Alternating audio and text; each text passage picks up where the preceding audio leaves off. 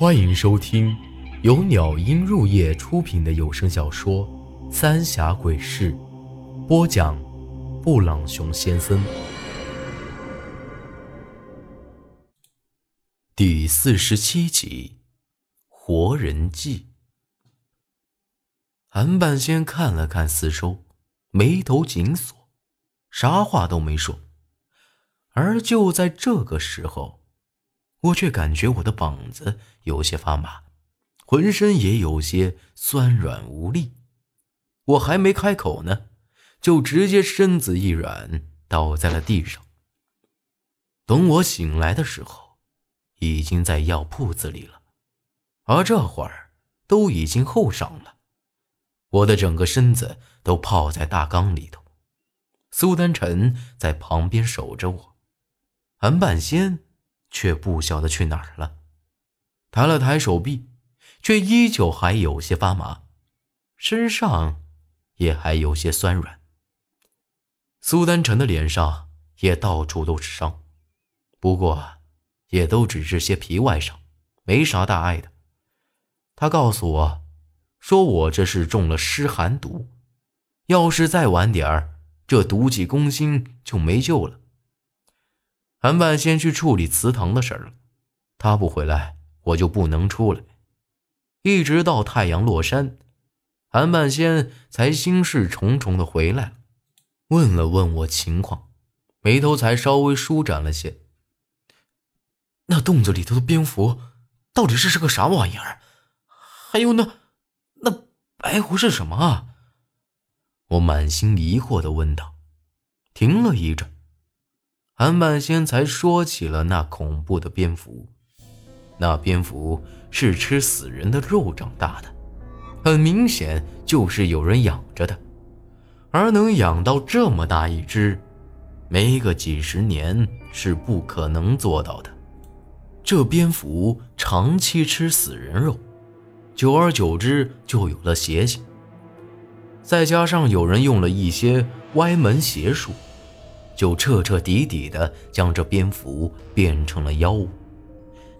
最可怕的就是，那脖子上的小铜铃铛，不但能将死人的亡魂封印在那蝙蝠的体内，还能以此来命令那些小蝙蝠。可惜了那白狐啊！韩半仙的神色显得有些伤感，将那拐棍拿在手上，用力一扭。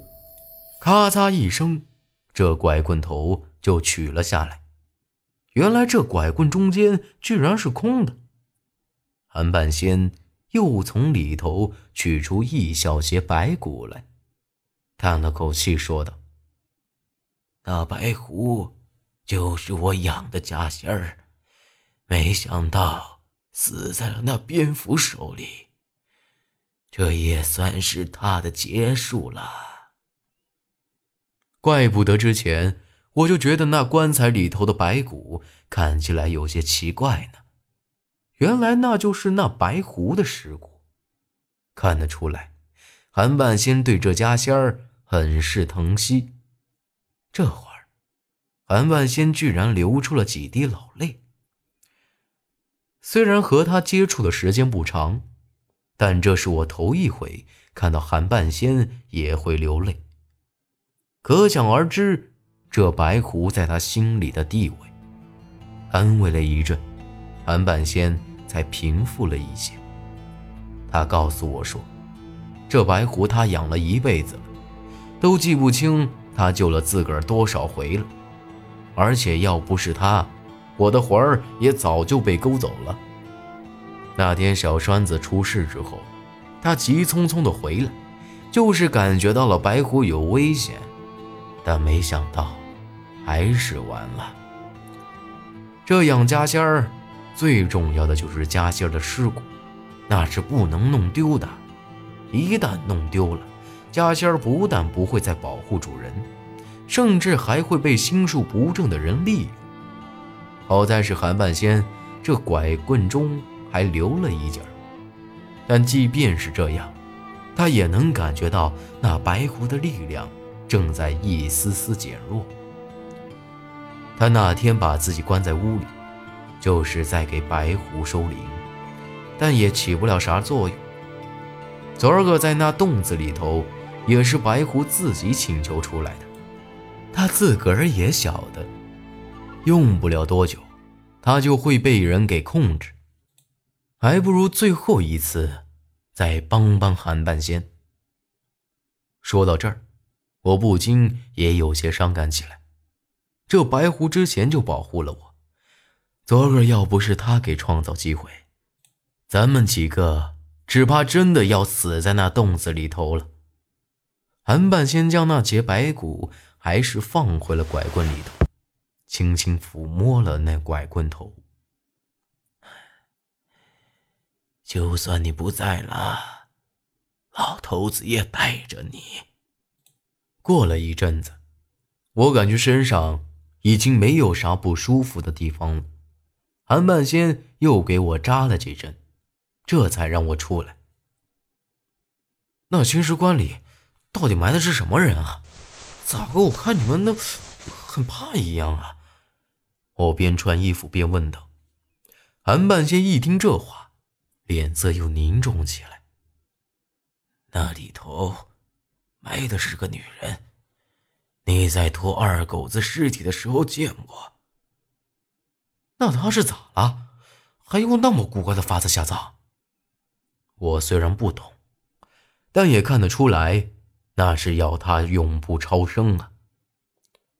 她本来是个普通的女人，不过却成了祭品。韩半仙说这话的时候，依旧显得有些惊恐。仔细一问，才晓得。这女人外地来的，之前是个唱大戏的，二十出头，长得水灵，免不了有些登徒子打她的主意。这女人啊，性子刚烈的很呢，加上她那老爹也不是个好惹的，也就没得手。那女人来了没多久，这临江镇突然闹起了一场瘟疫，死了不少人。就连这长家里头的鱼也像是突然消失了一样，一条都打捞不到了。镇子里的人呢，都没法子过活了。人们就突然传开了，那是河神娘娘的惩罚，得祭拜河神娘娘才成。那些个贪恋那女人姿色的男人，因为不得手，就起了歹心，说这都是那女人惹的祸。要把她祭祀给河神娘娘，这里的人自然都会相信，将那女人和她爹都给绑上了，拖到了祭台上。那老爹也可怜，直接给丢到了江里，而这女人则被扒光了衣服，浑身刷上桐油，用一张大红绸子给裹了起来，捆好了投到江里。说来也奇怪。这祭祀的第二天，江里的鱼也有了，那些得了瘟疫快死的人也一下子好了许多，大伙儿自然更相信这女人是不祥之人了。本以为这事儿就这么算了，但没想到更恐怖的事儿才刚开始。那女人投江后的第七个晚上，也就是头七。这镇子里的人都听到那女人唱戏的声音，十分凄凉骇人。而且当晚镇子里的那些登徒子都离奇的死了，死法都一样，都是被撕开了肚子。这会儿大家才觉得事情不对头，都去那祭台烧纸祭拜那女人。而在祭拜的当晚。却看到那女人在长江上浮出半个身子，披头散发的，一脸鬼笑的看着祭台上的人，嘴里还在唱着戏。自此之后，每到了晚上，那女人就会浮上来，镇子里也开始接二连三的死人，闹得都是人心惶惶。说到这儿。韩半仙却没再往下说了，只是叹了几口气，像是在回忆当年的事儿一样。那后来又是哪个给他封在了青石棺里头啊？我疑惑的看着韩半仙。韩半仙看了看我，苦笑一声，摇了摇头。这事儿啊，和你们白家也脱不了干系。本集内容结束，请您关注下集内容。我是布朗熊先生，咱们下集再见。